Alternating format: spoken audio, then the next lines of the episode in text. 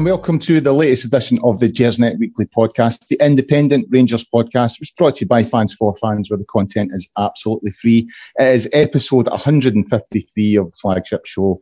Uh, I'm your host tonight. I'm Colin Armstrong. As I say all the time, guys, it's not just the pod we have here at Gersnet you know, if you get onto the website, you'll find some articles there, you know, match previews, match reviews, all that kind of stuff. Frankie's got his social media, obviously. There's a history archive on the website as well as the forum, so get yourself on there. If you like what we're doing here at Gersnet, then give us a wee follow, uh, you know, give Frankie a follow and give us a like and a subscribe uh, on our YouTube channel. We're live tonight. Uh, it's a Sunday night. There's there's been no Rangers this week. It's an international break, but we'll have a wee look at what's been going on anyway. Uh, so we're live tonight on the Sunday night, but the pod will be available to download and stream on a variety of platforms from tomorrow, including Acast, iTunes, YouTube, Castbox, Stitcher, Spotify.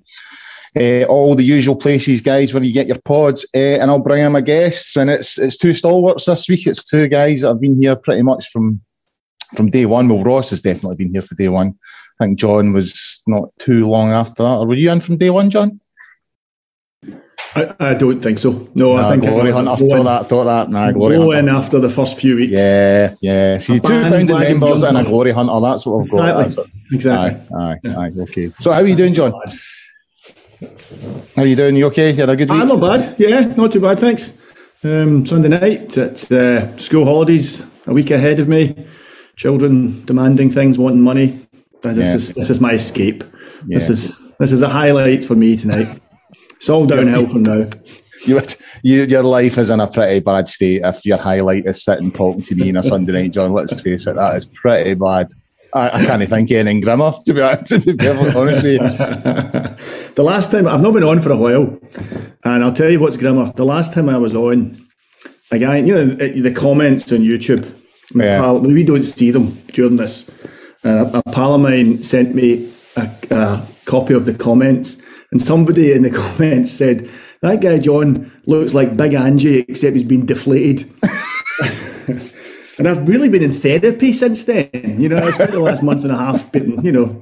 So, uh, so I've kept growing the beard, so I stopped looking a bit like Big oh, Angie. Like now just look Ange like Ball. That's, that's it. You've got your new nickname, and we'll just call you Ange Ball. That's, that's good. That's but, good. But, six weeks before I'm on again. Uh, we, we, were at the Pollok game last week. Eh? It was it was it was quite good, and we bumped into David Fraser as well, our, our fellow podder. Uh, six goals, three sending offs, and I was at the game yesterday, and I, I, saw the keeper score. It's the first time I've ever seen a goalkeeper scoring for a kick out.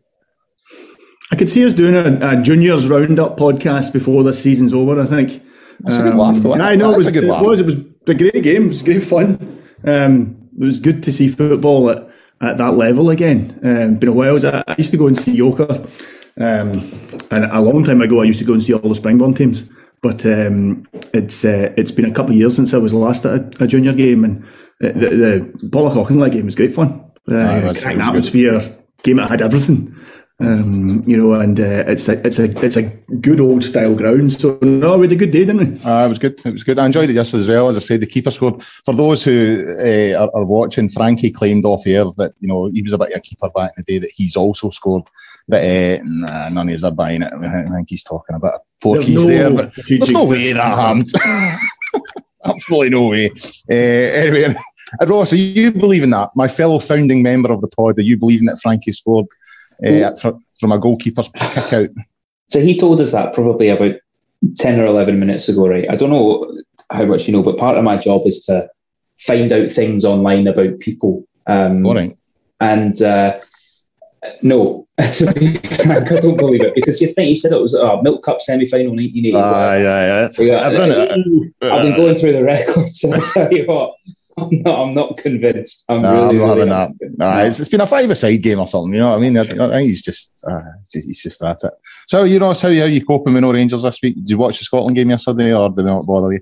I did. No, I did watch the Scotland game, um, and enjoyed it probably more so than than any other Scotland game in the past five years. I'd have thought. Um, yeah, it's good. I, I tend to um, much like you boys go to the juniors, I go to, to watch some non-league football and, and been doing that kind of thing down here as well. So getting a wee bit of a, a, a football fix, but um, it's it's not quite the same. Like I say, Scotland scored the winner yesterday, and I had a, a, a smile rather than a stoner. I suppose is how you'd, you'd describe it as I might have had with, with Rangers. But um, altogether, a, a quiet weekend, and I'm not complaining.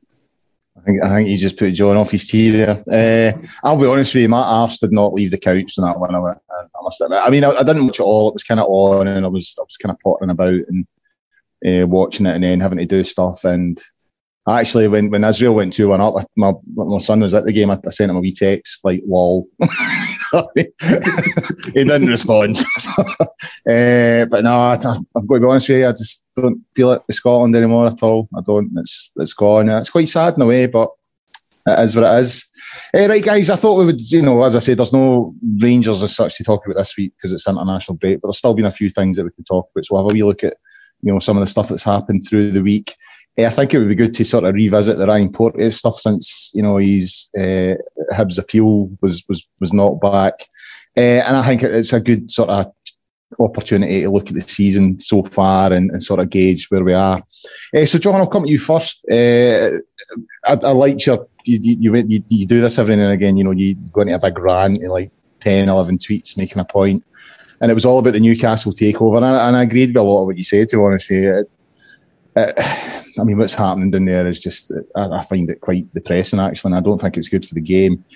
Uh, but the inevitable thing came on the back of Newcastle's takeover because you would imagine that Steve Bruce is like just just waiting on the, the, the, the, chop, and maybe quite literally, given who the owners are. You know that axe could be a literal axe, you know what I mean? Uh, so I, I, mean, I think Steve Bruce knows he's he's tees up. You know, what I mean, he's he's not going to be there much longer. You know, they're going to go for someone else. Inevitably, Steven Gerrard's been linked to the job. Uh, I, I, mean, I, I'm on, I'm not worried about it at all. I'm, I'm quite confident in it. I, I, mean, I know everyone's saying, "Oh, it'll be big money, serious money. They'll go for the top players," but I don't know if that suits Gerrard. And I, and I genuinely think if Gerrard was to go without getting Rangers into the Champions League, he would he would feel that he'd kind of not completed everything that he wanted to complete.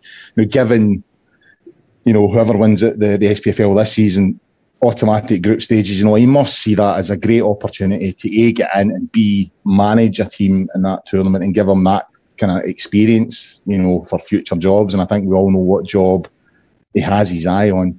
So I mean, I'm I'm fairly calm about it. I, I noticed today Kenny Dalglish sort of came out and and said that he he thinks that you know Gerrard will be focused on Rangers and, and he'll not be that interested in the Newcastle job. I mean, it's funny we spoke about Kenny Dalglish, Dalglish last week when we were at the, at the Pollok game, sort of saying it's the big regret, you know, that he, he never went to Rangers as a player. He, you know, he went to Celtic given he was a Rangers supporter.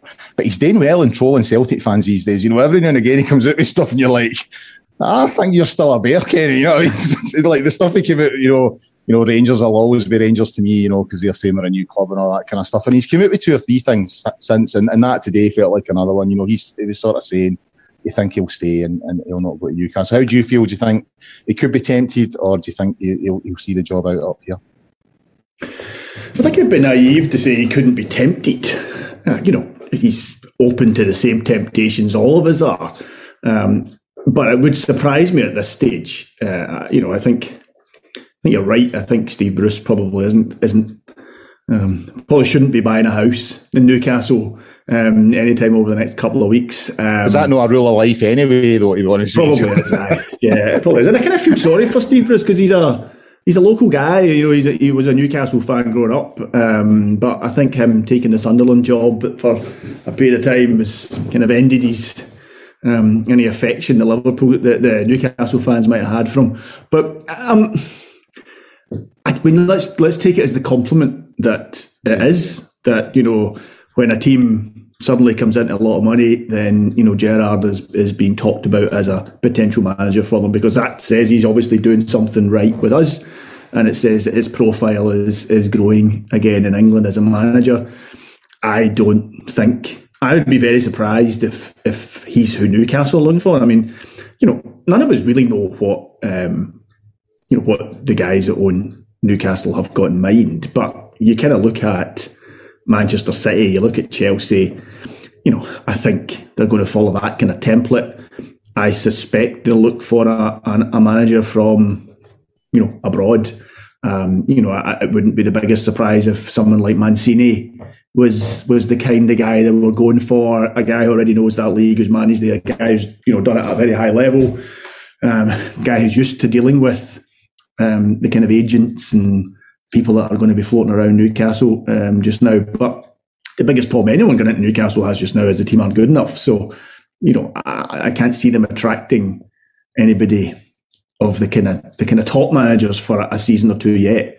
Uh, until they've kind of got a squad put together. So I'm not particularly worried. Um, you know, I mean, I think I was, I think if you'd asked me the same thing about Souness a month before he joined Liverpool, I would probably have said the same thing that he'd want to stay and see the job out. And you know, as I said, everybody can be tempted.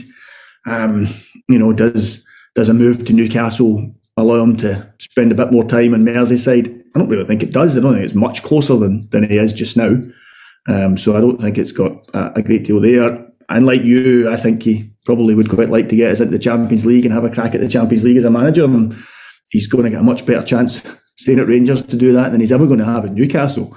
Um, you know, how much money um, they throw at them that, you know, they've got a, you know, they're a while away from, from competing for the Champions League. So um, I, I, think he'll stay where he is. Um, I'm fairly confident. Uh, my concern just now is that somebody tempts away one of our one of our coaches you know that um, I don't have too many concerns just now with Gerrard. I think Gerrard is, is fairly settled, and like you, I think he has his. I think we all know that the club he has his eye on, um, and, and he kind of knows he has to has to do it up here for um, more than one season for that to happen. Um, but you know, perhaps somebody looking at Beale or Culshaw or something might be more of a concern. I'm not suggesting Newcastle will do that, but actually that would probably be more of a concern for me just now. Is Somebody, you know, offering them a chance to become the manager in their own right. And they were kind of breaking up the band. Aye, I get what you're saying. The, the, the comparison is quite interesting, but I think, I mean, I remember feeling really confident when, you know, he was linked with the Liverpool job, thinking, ah, he'll no go, he'll no go. But I think you have to remember the sort of stuff that was going on with Souness at the time. You know, there was a lot of negativity. He was getting in fights with tea ladies at St Johnstone, for Christ's sake. You know, that's the sort of level of nonsense he was getting involved in. And I think that had a, a, large part in his in his final decision, and he admits now that it's it's the worst decision he ever made. You know, he, he regrets it.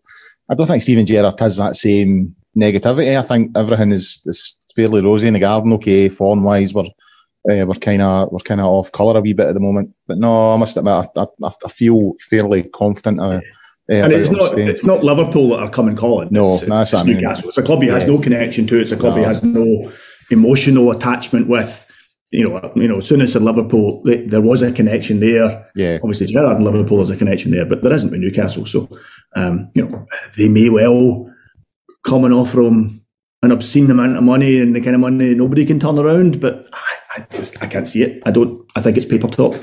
International week tends to bring tends to bring these kind of stories out because they don't have anything to write about, and so you suddenly find this daft kind of story you know, someone asks a bookmaker somewhere to give us your, your bets, and then suddenly you've got half a dozen yeah. newspapers writing two page spreads on this. I, I, think it's all paper talk. I don't think there's anything in it. Ross, uh, uh, on the on the game yesterday, the, the Scotland game, uh, Nathan Patterson got start, started ahead of uh, O'Donnell, uh, and I, I, as I said, I, I wasn't watching it you know, fully concentrated. I, was I, was having to run people about, so I was in and out, in and out, and doing stuff and all that kind of thing. But I, would say I, saw about an hour of it, uh, and from what I saw, I, kind of felt he he kind of struggled a wee bit in the first half. He, he looked a wee bit off colour, kind of similar to the performance he put in certainly in the first half against Hibs. You know, he didn't look him look himself uh, so much. Second half a bit better, but I mean today when I was was flicking through social media, it was all the you know Celtic fans and Aberdeen fans, not your usual saying he was shy, shouldn't have got a game, blah blah blah. O'Donnell should have started. But I mean, how did you think? How, I mean, he's he's very early in his uh, you know international career. He's still very young. You know, him and Gilmour. There's a lot of talk about them being sort of two linchpins in that team for the next sort of however long. How did you feel he, he, coped and how do you think he played? Yeah, I mean, it would, it'd be very easy to sit here and say he was the best player on the park and he should start every game. Um, now he's undoubtedly Scotland's best right back. Uh, I don't I don't really think there's any doubting that, that he's better at football than Stephen O'Donnell. But yeah, first half he was poor. I think it's fair to say he could have done better than in, in the lead up to the foul that they gave way for for for Israel's goal.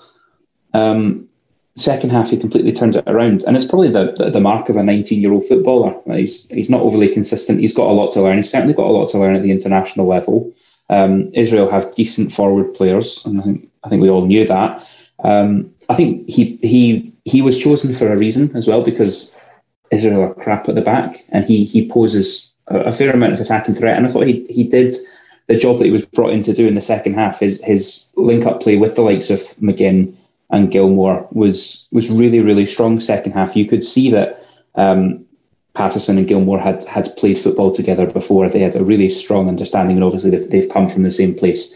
Um, there were a number of times where he looked keen and ready to go and take on his man at the uh, at the byline and, and cut inside, but maybe had instructions to check back and, and recycle the ball, and that's that's okay. That's the way that the manager wants him to play. But um, yeah, definitely a, a, a, game of two halves for Patterson. Not great first forty five minutes, but really really turned it on second half. I mean. We, I think we can sometimes be a little bit hypersensitive to the, the, the barking of idiots on the internet. I mean, I, I, don't think it's particularly important what Celtic fans on Twitter want to say about Nathan Patterson's performance. Um, Celtic have dominated that Scotland side for, for a good decade now, but by my calculation, Rangers and Celtic had the same number of players in the starting eleven yesterday, which was which was one. We had Nathan Patterson, they had Callum McGregor. Um, I don't think they particularly like that as a as a fan base that that we're now kind of back on, a, on an even footing. So um, i w- I'm really happy to see. You could see what it meant to him after the game. I don't think he'll have been particularly proud of his performance, uh, first half in particular, but you could see that he was really pleased to be part of that moment, part of that side. Um, I think it's important for, for Rangers to be contributing to the national team. Um, I kind of grew up with a, a, a, Scotland squad that was dominated or had a really core spine of, of, of Rangers players. And um, I think that that's a good thing for us as a club. I think that Gerrard appreciates that and Gerrard rates that as well. All of the issues that we've spoken about a number of times on this show about the SFA, about the Tartan Army, about Steve Clarke, none of that goes away because we have a good player playing for the national side. And I think we all can enjoy yesterday's result and still have all of those reservations and, and try to find a way to, to kind of I don't know, put those juxtapose those two things and, and move forward with supporting the national side. But when it comes to the player, he's a 19 year old lad and he's starting for his country. He's now contributed significantly to them progressing into a very good position to potentially qualify for a, a World Cup. I think it's I think it's a good thing.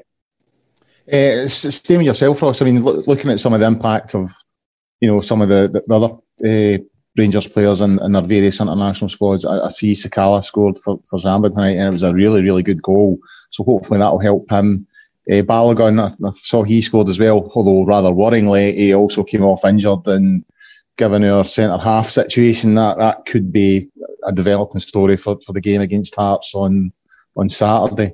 Uh, but I really wanted to talk about Ianis Hagi's goal against against Germany. I, I, I mean, since he's came back from injury, he's just no looked himself. I, I think, you know, I, I, thought he started the season really strongly. He obviously picked up that injury out for a couple of games. He's came back in and just not really looked on it. But the, the goal that he scored, I mean, it's it's typical Hagi. You know I mean? The, the, to me, the biggest attribute that he's got. See if he, see if you were to ask someone what foot does he shoot with, I don't think anyone knows because he's so comfortable with both, and and and that's what he does. He he, he does the German defender as if with a double step over, uh, and and sort of hits it with, with, his left foot. You know, I mean, you think about like the goals that he scored against Braga. You know, the free kick and all that kind of thing. Right foot. You know, his first one was left foot. You know, he, he is so. I, I think as a defender, it must be it must be a nightmare because he can turn either way. You know, with most players, you can say, right, he's, he's comfortable on his left or he's comfortable on his right. He's going to try and turn this particular way. And as a defender, you can try and prepare for that. The worst thing, surely, for a defender is, is if a player's coming at you and you're thinking, way is he going to go? Because if he goes that way, he's or that way, he's he's is comfortable and is good on either foot. So I, I hope this puts him back in a position now and gives him a wee bit of confidence because I thought he started the season really, really well. I thought he was looking potential sort of player of the season material if he continued that, but he's tailed off. And I mean Germany. I mean I know they've, they've, they've struggled the last few years, but you know it's one of the, it's one of the big major nations. It's a great moment for him. It's a it's a fantastic moment for him. Um, probably a fantastic moment for the directors of Rangers as well to see actually he's doing that on a, on an international stage against one of the best teams in the world. That's uh, that's another couple of million on the price tag. if anyone ever wants to make a bid for a player. Um, yeah, what you're saying about is he going this way or is he going that way? I mean, the top class defenders do their research on their opposition and they know their strong foot, their weaker foot. They know to show him down a certain side or they know to try and force him to cut back or whatever it might be. You can see, I think it's Antonio Rudiger, isn't it, that he, that he yeah, nutmegs. yeah. Um, you can see in Rudiger's face, he's going, I don't know what this boy's going to Yeah. do. Uh, is he, and he kind of covers both. Is he going to go this way? Or is he going to go that way? And he goes through the middle and nutmegs him. And that's that's what you get when uh, there is someone so kind of two-footed. And um, it is it's classic Hagi because he he's, he's made the boy look silly, and then he's um, I think he's caught the keeper off guard as well because he kind of actually just toe pokes it. Yeah, Um, but it's yeah, it's a it's a wonderful goal. Sakala's goal as well, by the way. Um, yeah. Aye, it, it, one, one of the defenders had to pay to get back in. He, he took him so far out of the game, you know. yeah, you could see him going into his back pocket for change to pay to get back into the game. It was, and as you and I know, Equatorial Guinea are producing some of the highest quality defenders Absolutely. in world Yeah. football at the moment. The new. Maldini and Baresi and all that. Yeah. So, um, but it's a it's a lovely goal from Sakala as well. Um, again, absolutely embarrassing some defenders and and uh, finishing with with real style. So I hope for both of them it does them a lot of uh, a lot of good in terms of confidence. I think that Hagi is one of our players who is a ev- every player is a confidence player naturally. They're they're all human, but I think Hagi, I think Barisic, players like that really do need big moments to to um, to believe in themselves again. And and Hagi, yeah, stop start season. Um, and I guess even last season, you probably never really felt that we were getting everything out of Ianis Hagi. That there was always a little bit more that that, that he could bring. And we've seen nights like Braga um, where he really turned it on. There was the game. This is really bad because I've forgotten what game it was. About three or four weeks ago, where he came on as a sub, and we scored within about two minutes to change the game um, and went on to win. So. Uh, he, he he has these sort of flashes of real brilliance. I know in it the- was in the, the Livy game, was it? No, the cup game. uh, the the Livy Yeah. Cup game. We won Yeah. it two 0 That's right. Um, so yeah, look, I I think he's a, a an excellent player. I think that sometimes we don't necessarily know how to utilize him still to get the best out of him, and I think that he is, um, I say, mercurial. He fades in and out sometimes, not necessarily in in, in the same game, but over a three or four game period, he'll go from from excellent to ineffective, and then he'll be dropped for a bit. Or uh, it, we never seem to get a really consistent run out of Ianis Hagi, but yeah, really pleased for him. You could see again what it meant to him to to score for his country, and uh, it's it, Leon Balogun, Ianis Hagi, and Fashion Sakala all scoring in the same international window is um, is excellent. And let's not forget, you know, Joe Aribo playing in that Nigeria game as well. Calvin Bassey was on the bench. Uh, Kemar Roofe was, I think, on the bench for Jamaica against the States. Um, it's just it's great to see us represented. Uh, Borna Barisic on the bench for Croatia as well. So um, great to see us representing internationally. And uh, let's just sort of cross our fingers on on Leon Balogun because that is not something that we need right now. Is more more issues at the back. John, uh, on on on another centre half who's out on loan, Katic. I was reading today that he scored yesterday for for Hajduk Split. Don't know why they had around the games during an international weekend. I'll have to I'll have to check that. But uh, apparently, in his celebration, he actually actually burst out he burst out greeting. He, you know, he got quite emotional in the celebration. It's his first goal since uh, that header against Celtic in 2019. That the, the, the the day, they won the game that day. Sorry you know, I mean, in terms of in terms of Katic, it's you know, it's it's good to see him coming back. You know, and given the sort of the chat earlier on about Balogun and the, the potential for that to be a real problem at centre half. You know, given uh, Helander's out injured at the moment. You know, is there an argument to say that we could maybe bring him back in earlier, you know, in January if, if the situation develops? Because uh, you you would think a goal would give him the confidence. I mean, he's obviously getting game time over there. He's bulked up something horrific. He's, he's, his whole body shape is is totally different now. Uh, and given the sort of centre, half situation, I mean, if Balogun is injured, you know, could you see a situation where Katic might actually come back a wee bit earlier? Obviously, I don't know the I don't know the ins and outs of his loan agreement. I'm not sure if he can be recalled at any time or if it has to be in the January window. Or um, I'm not entirely sure how that works. But yeah, I mean, we're when an injury to Balogun away from playing, you know, Bassey with, you know, one of the boys for the B team um, uh, uh, on the bench. Um, so absolutely, you could see um, you know, Gerrard deciding, well, you know what, we do need to do something. We have a problem here. It, it I think he would rather. Sorry, it doesn't seem like he trusts Simpson either, though. You know what I mean? It's so you're, saying Bassey, but Simpson as well. I don't, I, I don't think he trusts him. Uh, well, Simpson's he's not really been in the picture recently. I assume yeah. Simpson was one of the secret COVID kids or something because he's he's kind of you know because I mean you would have expected him to have played. Um, I would have expected him to have had more game time by now. Um, you know, even when all the centre halves are fit, Gerrard quite likes to rotate the ones that play with Goldson. Um, far less when we've got guys injured. Um, I've not seen enough of Simpson to know if he's, you know, if he's going to make it or not. If he's, you know, everyone I think needs a few games to um, find their feet, and I haven't seen enough of him to know whether he, he's, he, you know, he's going to be the, the, the player he is. Uh, he's played so few games in his career that you know he needs a run of games, and that's the thing with Katic just now. Katic needs a run of games. Katic needs to get his, his match fitness back up. He needs to, you know, he needs to go into a few challenges and, and see how his knee comes through him. Um, and I think what we're doing, uh, uh, seeing the bigger picture, I think that's the right thing to do. You know, I think sending him to, you know, a, a league he's familiar with, um, you know, sending him there and, and, you know, potentially getting a season that, you know, the Croatian league is, you know, I, I, is probably not quite as good as the Scottish League, but they can't be much in it.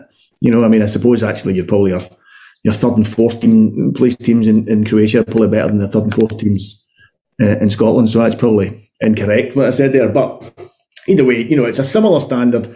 If he can go there, get regular game time, uh, I think that's the best thing for his career. I hope we don't have to recall him. But I agree with you entirely. I think there's a chance we could. Um, I've noticed it's the it's been the lad, it's been another Irish lad that they've been calling up to the to the bench um, from the B team and not Leon King. Because um, Leon King, I think, was was was expected to be kind of you know the next in line centre half, yeah. but it's the lad. Is it is it, is it McClelland?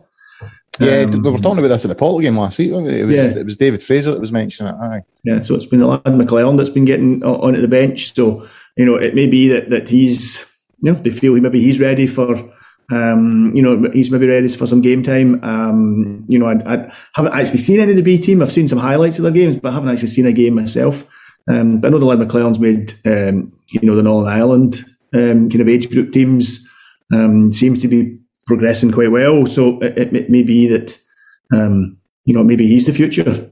but it's a concern. I, I don't know the extent of Balogun's injury either. But, you know, if he was out for, you know, three or four weeks, then yeah, that would be with with you know a game against Hearts coming up, with important games against Brøndby coming up. Um, you would you would be wanting at least two centre halves playing at centre half. um, you know, not an inexperienced right back. Um, so uh, I don't. We're not going to bring him back for Europe. I'd be amazed if we brought him back before Christmas, but it wouldn't surprise me if we brought him back um, in January. January. And, uh, if this continues, particularly if Helander's out for for an extended period, if that looks like a season, um, you know, kind of season-ending injury, then you know, that might be how it works. I stay with you now, John, because uh, Ross is too young to talk about the next topic. Uh, again, you know, having a, having a wee look through the sort of uh, the media of the day, trying to find anything to talk about for tonight's show that was Rangers related. uh, I noticed that uh, NARSA and, and, a couple other sort of North American, Canadian sort of Ranger supporters clubs and stuff like that are, are, are lobbying to get Andy Gray inducted into the sort of Hampden uh, Hall of Fame. Uh, I mean, Andy Gray. I mean, I accept that he's you know his, his reputation is taken a bit of battering, and you know for for good reasons. You know what he was caught saying and all that at, at Sky, and he's kind of a bit of a joke figure now, and I get that, but. I, I, I wanted to talk about that small period when he was at Rangers, right? Because I don't think I can remember a more enthusiastic Rangers supporter who played for the club you know, I mean, he, the, the, first time I realised he was a Rangers fan was uh, he was he was doing the, the co-commentary on a, on a Rangers Celtic game. It was a game Ian Durrant scored. I don't know if you remember it. I do. I, Sunday. David Cooper's back heel. David Cooper sort of slipped him through, aye, and he, he ran in and goal. And Andy Gray was on the co-coms that day with Archie Macpherson. And before the game, Archie sort of said, "Oh, what end of the ground would you be in?" And he was like, "Oh, I'd be in the Rangers end," and blah blah blah.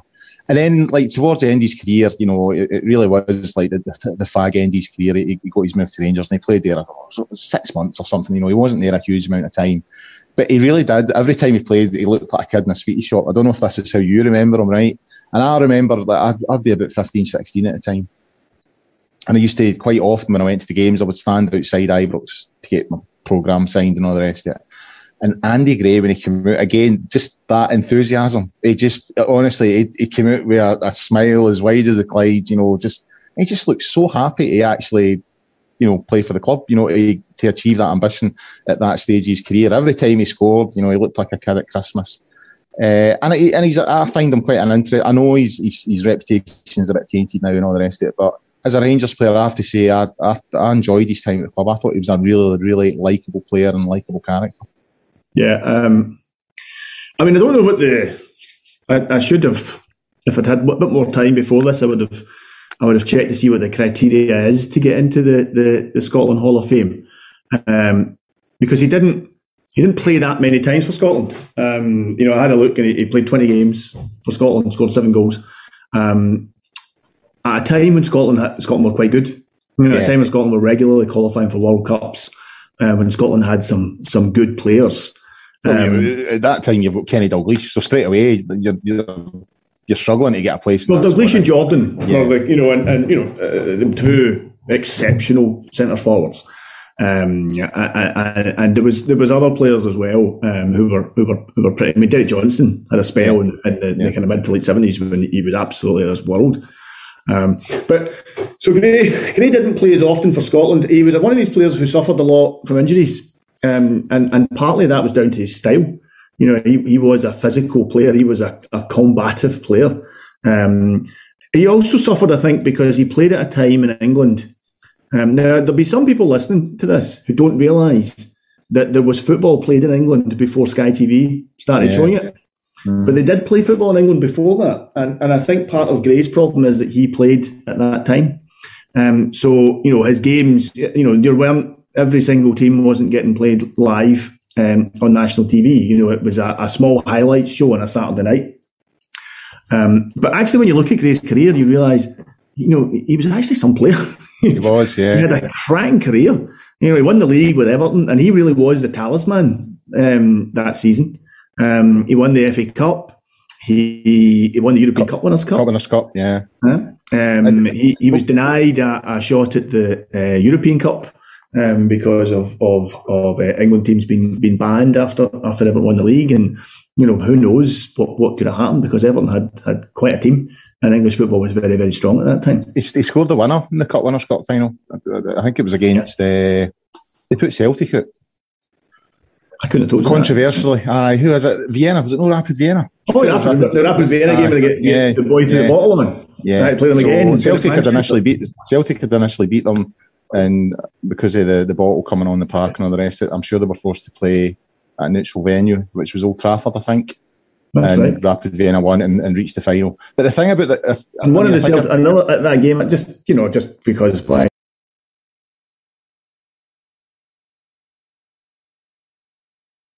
Manchester, a Celtic fan got in the park and attacked the Rapid Vienna player. He kicked him square in the Aye, aye, aye. caught him, in, no, caught him in the soft aye, caught him in the sweet spot. Aye, aye that's right. I mind that. Uh, but another thing about Andy Gray is when he when he moved to Everton, I think they were like they were fighting off relegation. You know, and within a season of him arriving, they'd won the league. You know, they've, uh, they've won the Cup Winners' Cup, they've won the FA Cup, all that kind of stuff. So yeah, but I just remember him being a really enthusiastic, and I mean, he looked like how I felt it would be to play for Rangers. You know, just like running about like, oh my god, I'm playing for Rangers. You know what I mean?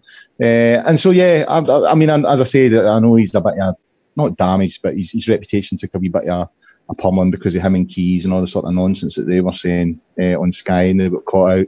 But yeah, that that six months or whatever when he was at Rangers, I must admit, I found him a likable character, really good player, a really honest player. You know what I mean? As you say, very competitive. I mind him scoring a last minute equaliser against St Mirren at Love Street. Yeah, and that, honestly, mem- that is my memory of him.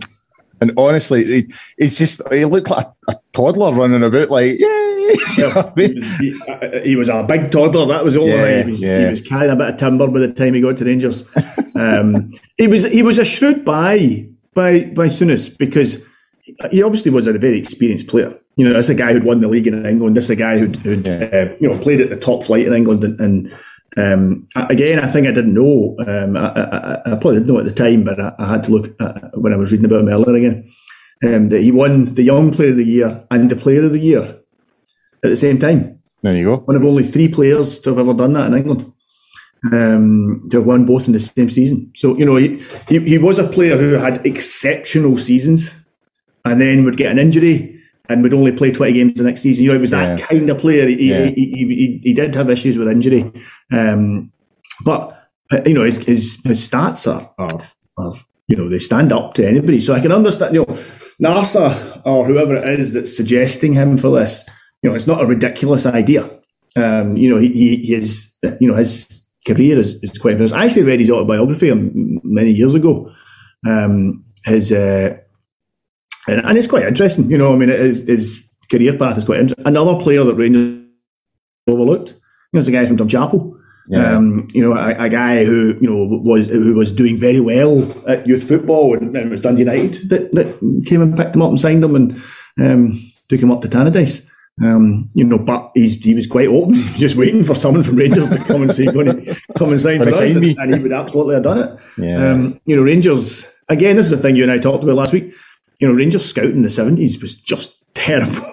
the scouting around Glasgow was just yeah. terrible. I mean, Dalglish, somehow or other, we managed to overlook Ken Dalglish, who was playing, you know, in the pitch along the road. Yeah. Um, but Andy Gray, John Wark, Graeme Sharp, all guys that, um, you know, went on to play for Scotland and had great careers in England, who all wanted to play for Rangers. Um, and somehow or other, we, we managed to overlook. So, I, you know, Gray's an interesting one. You're right. You know, he's I guess for an awful lot of people, they will only associate him with his TV time.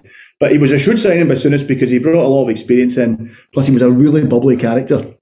You know, you, you talk there about him being a, like a kid in the sweet shop, and I think he was like that all through his career. You know, that that really bubbly, really effervescent guy, uh, good guy around the dressing room. Um, you know, and, and was clever. This was a thing he learned at Liverpool to bring in a guy for the last third of the season, give the squad a boost, you know, shake everybody up. So, oh, somebody new here, positions yeah. under threat, just to just kind of get that momentum. Something that you know you can't do, can't do now, no. Uh, thing. But I think that Souness learned um, and brought into Rangers, and, and, he, and he did it to you know he did it with a couple of guys. Remember he brought in Mel Sterland one season. He brought in um, Dale Gordon, I think, was was was one season as well. Nigel Spackman came in as well. You know, buying guys mid season who just just give the, the squad a boost, and and Andy Gray did that. And I, it's funny, I remember that St game, and I remember just thinking, I remember actually initially the crowd kind of laughing at him.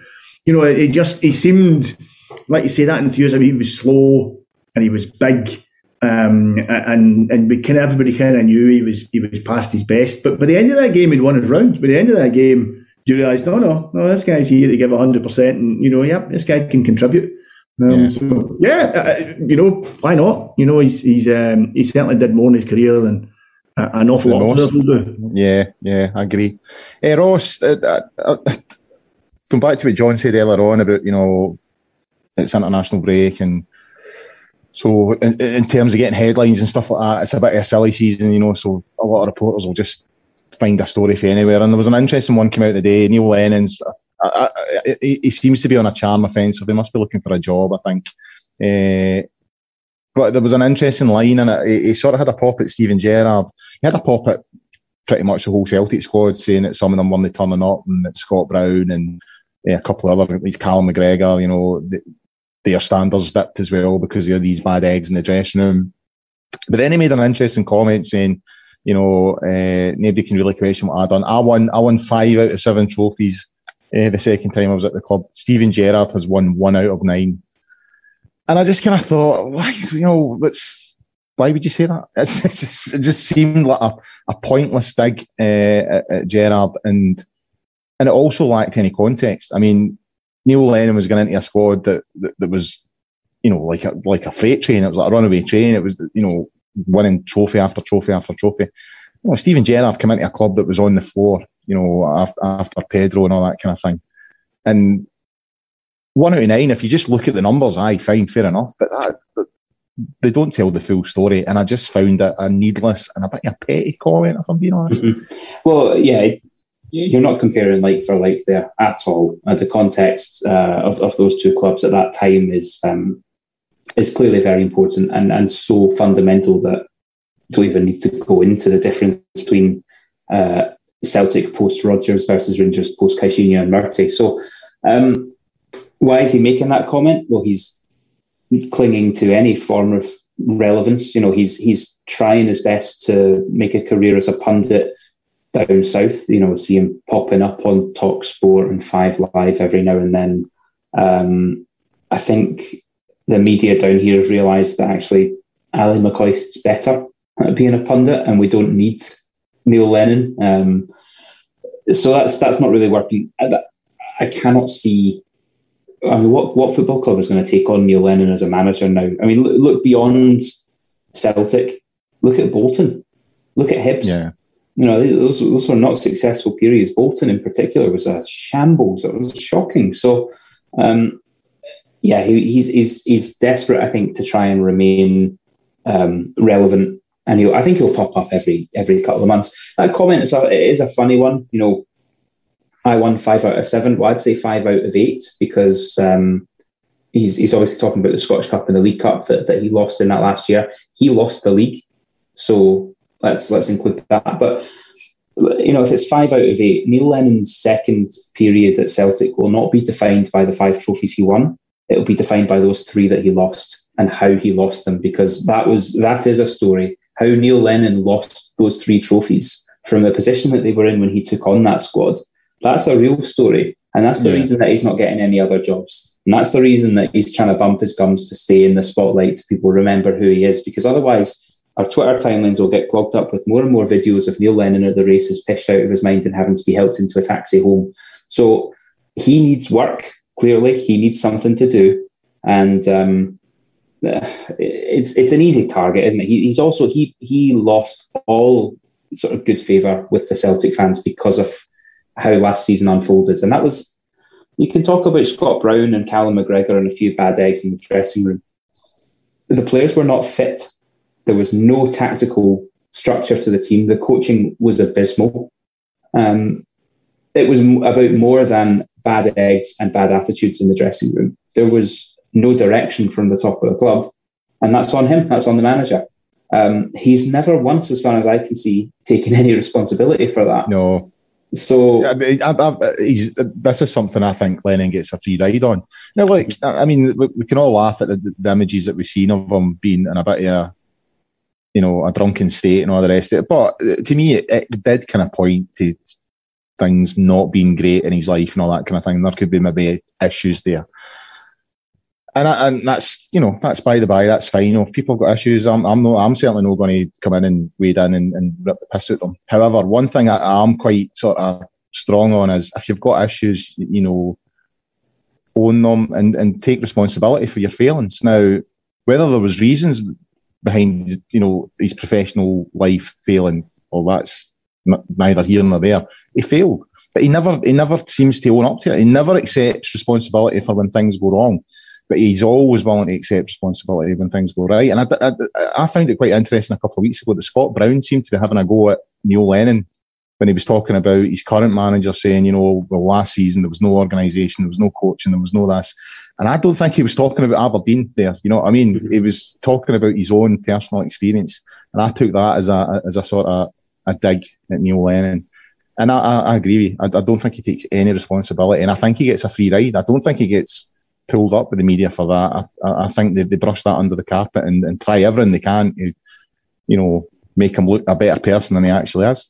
Yeah, I, th- I think you're right because if you if you were to do a season review of, of what went wrong at Celtic, the players found tools after a while, and there was a, a, a COVID impact. But it, you know, as, as we've just said, it was the lack of tactical direction. It was the lack of sophisticated coaching. There were always rumours coming out that his approach was the 1980s Clough in the dressing room going absolutely tonto at, at, players who want to view themselves as superstars. Now, rightly or wrongly, that's not going to work in today's environment. Um, and you, I, I, I was delighted with how last year. I, have, I don't have a lot of good feeling or goodwill towards Neil Lennon. Um, he is a man who I think has repeatedly just tried to poke fun at Rangers deliberately. So do you remember there's that that clip from an old Scottish Cup game or an old, uh, it was an old game on BT Sport, I think, and Chris Sutton is talking about how the Rangers directors have no direction, they don't know what they're doing, the club's rotten, and Neil Lennon sits there laughing. He yeah. loved it. He loved that period. He loved that time of success for Celtic. He contributed nothing to it, though. He contributed nothing to it. He his recruitment was appalling. His tactics were shocking. And when the the players that Rodgers had acquired had either decided they weren't up for it, they weren't playing for this guy, or they got too old, or they got sold, the thing fell apart. He needs to own that. And um, like I say, he's burned all of his bridges with the Celtic support. The way, if he wants to repair those bridges, the way to do it is not by talking about how many trophies he won. That is that's the you know the worst misreading of the room that, that I've ever seen. The way to yeah. do it is to is to own those failings. Um, talking about the fact that, that Steven Gerrard has won one out of nine trophies doesn't really mean anything. No, I no. actually think Lennon will get another gig in Scotland. I think he's got one more. I think he's got one more go. I think I think he did better at Hibs than you give him credit for. It fell apart towards the end, but I think he, you know, he had a couple of good seasons. I think he's the kind of manager. You said something interesting there. You said back to late. He's like Clough. That is actually there is a direct line to Neil Lennon from Clough because obviously O'Neill was the biggest um, influence on on Lennon as a manager.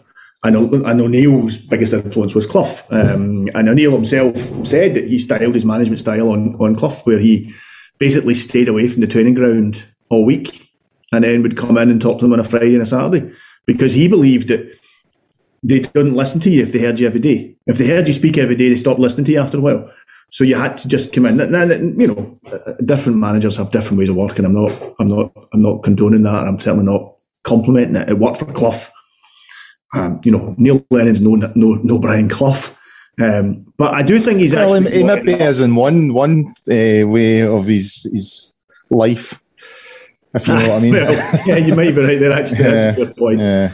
But uh, I actually, I said this last season, half joking, but I actually think he's going to get the Aberdeen job at some point. I think um, I think that might happen at some point. I think um, the Aberdeen job, and you know, there's a match made in heaven. Um, yeah. But I think that might happen because Aberdeen, whatever's happening at Aberdeen, is not working. Um, it, it's definitely not working just now. They'll tolerate it for a while, but you know, if they're yeah. if they're you know sitting fourth from bottom at Christmas, the manager's gone.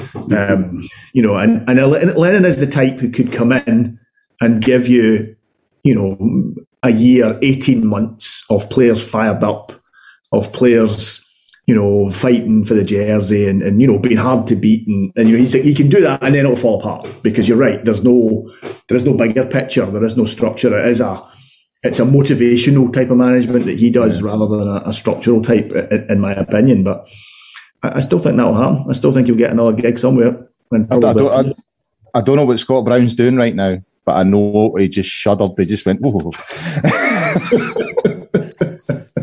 it's got a horrible shudder there. Can you, it's all down to you, John. It's your fault.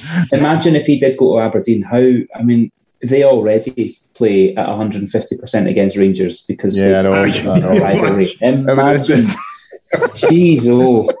Right. Either that or he'll end up at Dundee because you know the special partnership between those. Ah, well, was, yeah. that's not the worst. That's not the worst. Like, The worst idea either. Uh, Gordon Strachan will get my job. Uh, mm.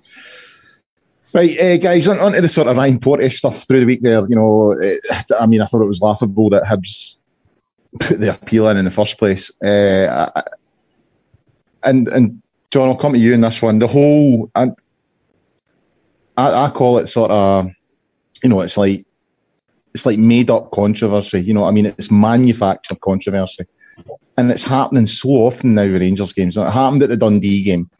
You know, so the last two Rangers games before the international break, you had the Dundee game where the referee had a big call to make and got it right. You know, he gave the penalty but didn't send off McLaughlin because he made it. He, he, he, attempted to get the ball. Hundred percent the right decision. Yeah, it rumbles on for about four or five days, and you know, and all the papers and all that kind of stuff. Then there was a Ryan Porteous thing. Now, I've got to be honest with you, from my seat in the, in the Govan Rear, when I first seen it, the Ryan Porteous one, I was like, oh, don't know if that was a sending off. But when you when you see it when you see it properly on the TV, you're like, no, that's a, that is a sending off. You know, he's over the ball, straight leg, studs up. If he'd have connected with Aribo, you know, I don't even want to think. If if, if Aribo's foot was planted and and Porteous has met him, you know, he's broke his leg. Yeah, there's still this sort of controversy about the decision. You know, and even like even some of the the pundits in Sportscene, you know, they're saying, no, no. I think who was it was on? It was uh, oh, what's his name?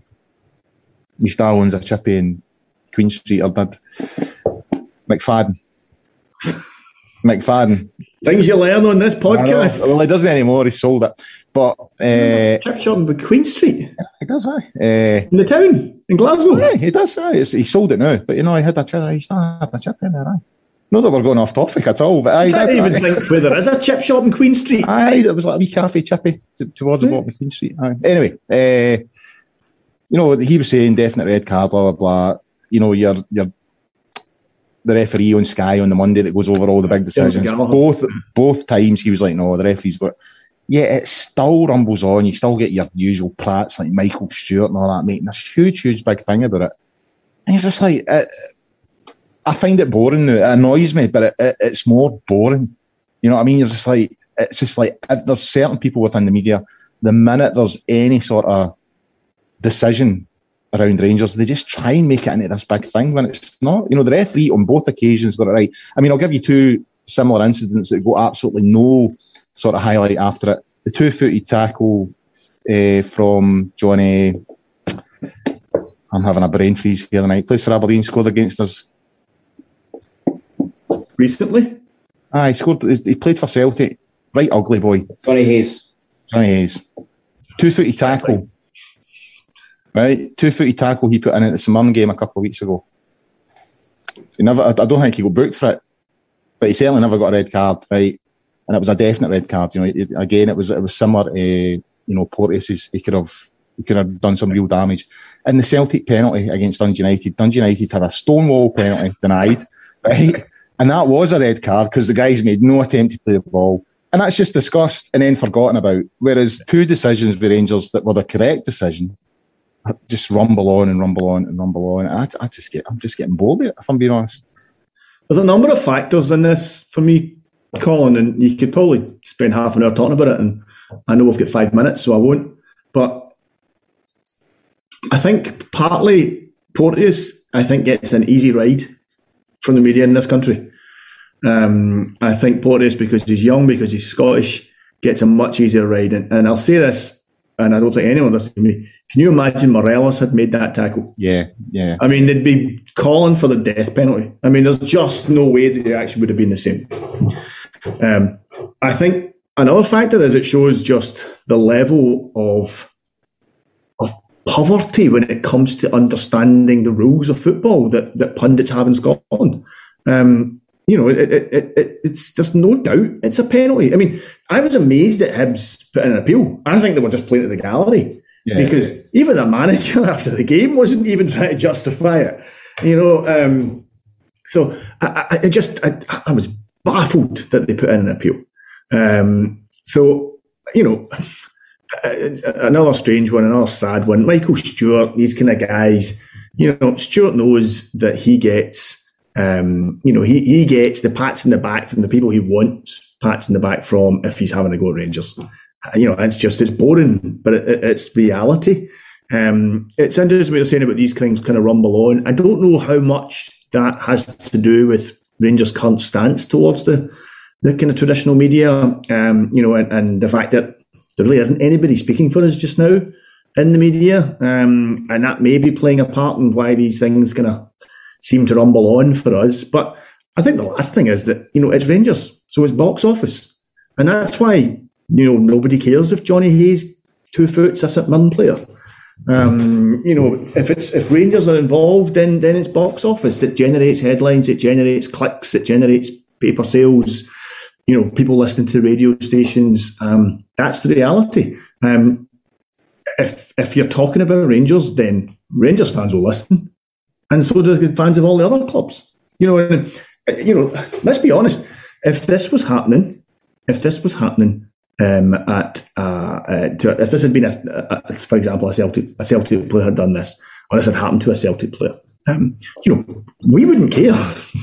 you know, so it's not something I would be terribly interested in. You'd maybe see the highlights. You'd maybe think, you know what, you know that's that was a that was a sending off, or, or or whatever you're viewing it would have been, and that's that. You move on. You, you go back to thinking about your own team. Rangers are a box office. Rangers are the ones that, that, that drive the media in this country in, in terms of the sports media, and that, that's that's the problem here. Um, but you know, Porteous, I, I find Porteous frustrating because I think there's a player in there.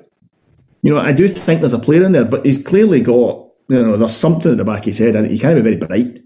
You know, he's not very professional. You know, and I mean, if I was the Hibs manager, I'd be furious. I'd be absolutely furious at him getting sent off. Um, I would be so annoyed at that. I'd be so annoyed at, at um, him, you know, as far as I'm concerned, you know, they were in a you know pretty decent position before he gets sent off. I'm not saying that the game wouldn't have turned out the way it did turn out, but you know, he certainly made a thing. They've now lost him for two games.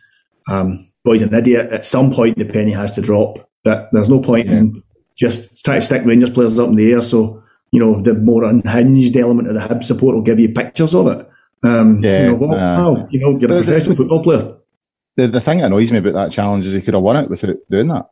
You know, it was mm-hmm. it was I would say it was sort of 70, 70 30 in his favour. But he has, as you say, he has to make a statement, and the whole thing that comes behind it, with your usual suspects, I, I, I find boring. Guys, conscious of time. So, Ross, I'll quickly come to you. I know you've been sort of saying that you you think your media is, uh, sorry, your internet's not too great. We'll we'll give you a bash here. Uh, just in terms of the season so far, I mean, it's kind of obvious that we've not hit the heights that, that, that, that we've hit from last season. Myself and John had a wee chat about this last week.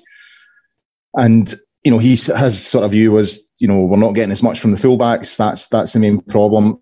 I wouldn't disagree with that. I would agree with that. But one thing I would also say is I just think far too many players are out of form. You know, when you look at it, I don't think McGregor's made a save of, of note this season.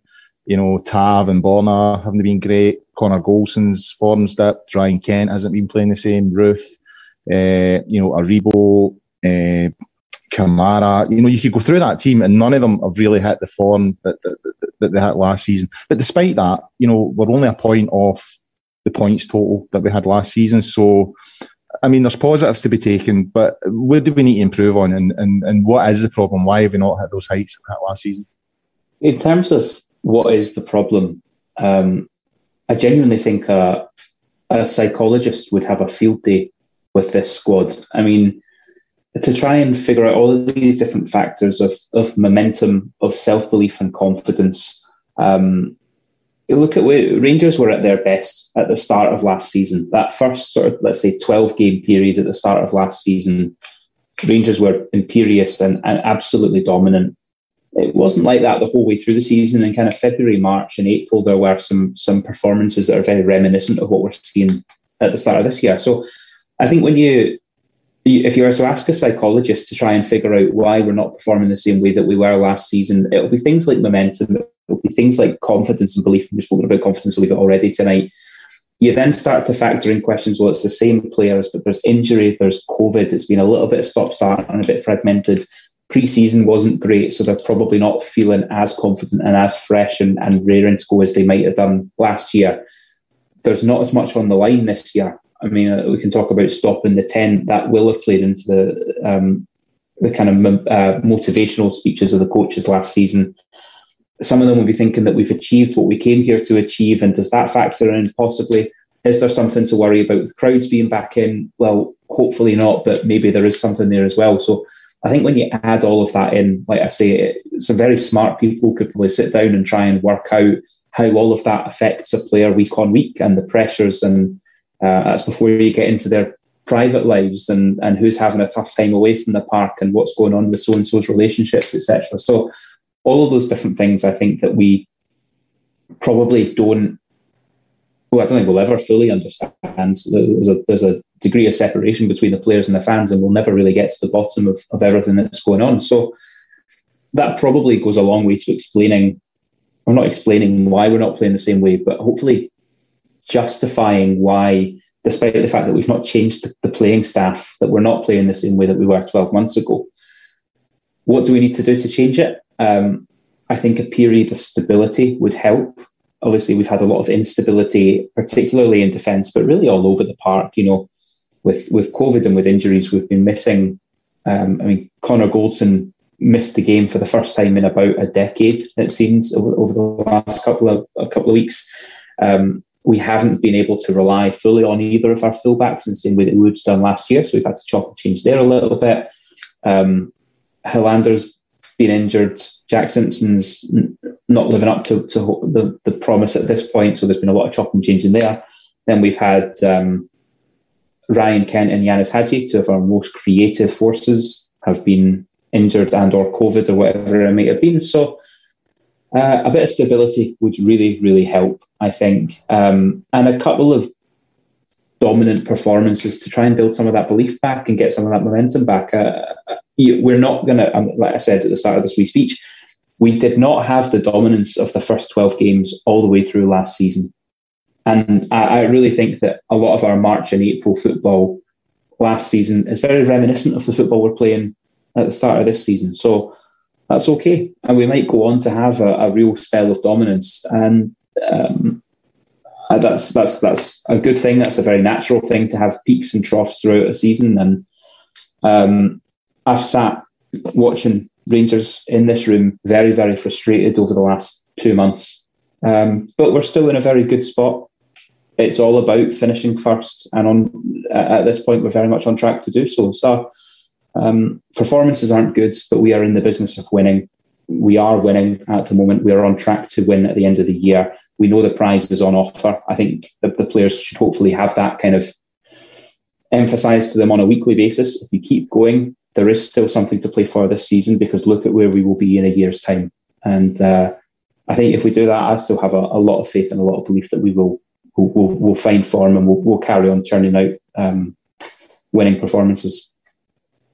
John, quickly, uh, you know, as Ross made some good points here. You know, as I said, we're, we're only a point off the points total that we had last season we've put a bit of distance, six points between us and Celtic. We're four points ahead of Hibs. We could put a bit of distance between us and Hearts next week if we beat them. My biggest fear is going, you know, we've had all the sort of tough games at home. You know, we've now got to go to, once we get Hearts out the road, we've, we've then got to go to Pittodrie, we've then got to go to Celtic Park and Easter Road and, and Tynecastle, I think all before Christmas. But I also feel any kind of extended run of form could be enough this season. You know what I mean? Because I, I, I do think Celtic are a bit of a shambles at the moment, and I'm not convinced that Hibs and Hearts will have the legs to, to, to keep going until the end of the season. So positives and negatives to take. How how do you feel about it in terms of moving forward? Yeah, I mean, in terms of the league, I agree entirely with with yourself and Ross there, and the analysis is spot on. I I also don't think Hibs or Hearts are, have the squad to put in a, a season long challenge. They've both you know, particularly Hearts, you know, they've had a a, a pretty decent start to the season um, and seem to be playing well and hard to beat. But I think, like all of us, I'll be very disappointed if we don't beat them at the weekend. Um, you know, you would still expect to beat Hearts at home. You want to win the league, you need to beat Hearts at home. You know, that, that's just one of these things. Um, Celtic clearly still are, you know, hit and miss. Um, you know, they still are clearly capable of putting six past some teams, and and then you know then losing the next game. So you know, long may that continue. Um, I don't see them sorting that out much before the January break, and you know I don't think Celtic have the kind of money um, that they had um, three or four seasons ago just now. So um, how they'll go about sorting that problem is their problem. Is you know, unfortunately, don't have to worry about that. Um, I just hope they don't. So you know, the league is ours to lose. Um, and if we can find a better form, then then then I don't see any issues there. Um, I think the biggest disappointment this season has been Europe. Um, yeah. For the first time under Gerrard. And I think actually, you know, that was one of the reasons I think the support got behind Gerrard because you could see what he was doing and our performances in Europe and the way we played, not just winning, but but the style of football we we're playing, um, uh, you know, was so integral to what Gerrard was trying to do and, and became so much of, of, of of what we loved about the, the football we we're playing and, and the style. Um, and so to see us this season struggle in Europe, you know, we have struggled. You know, we've been poor. Yeah. Um, and I think that's probably the biggest frustration and the biggest disappointment. And I think that's possibly why this season feels like a bit of a it hasn't really got going yet. You know, we're, yeah. we're all a wee bit disappointed. Where in reality, um, you know, we should be fairly happy where we are. But um, you know, if we had been offered six points ahead of Celtic, um, top of the league um, at this stage, uh, uh you know, if we'd given us that at the start of the season, we've all said, "Yeah, thanks very much." You know, yeah. I'll, I'll, take that. Um, you know, and yeah, here we are. You know, and, and your Ross is dead right. We're not, you know, we haven't. You know, there's too many players just not quite hit the heights of last season, and and maybe they won't. You know, maybe it'll be one of those seasons where you know we just never quite quite hit the heights. We just do enough. Um, as long as we do enough, then that's fine. Because, like you say, the big prize is is qualification next season. Right, guys, looking at the, the, the clock there, we've, we've a wee bit, but that's fine. You know, uh, keeps Frankie up for another wee 10 minutes. Uh, right, guys, thanks for that. So, big thanks to, to, to Ross and John for their contributions. Great stuff from them, as always. Uh, we'll try and get a preview show out on Friday night uh, for the big game on Saturday against Hearts. And obviously, we'll have the flagship show next week on Sunday, looking at that game. And the meantime, get yourself onto the Gersnet website and forums at www.gersnet.co.uk. Guys, look after yourself. Have a have a good week, and uh, we'll See you next week. And until next time, bye for now.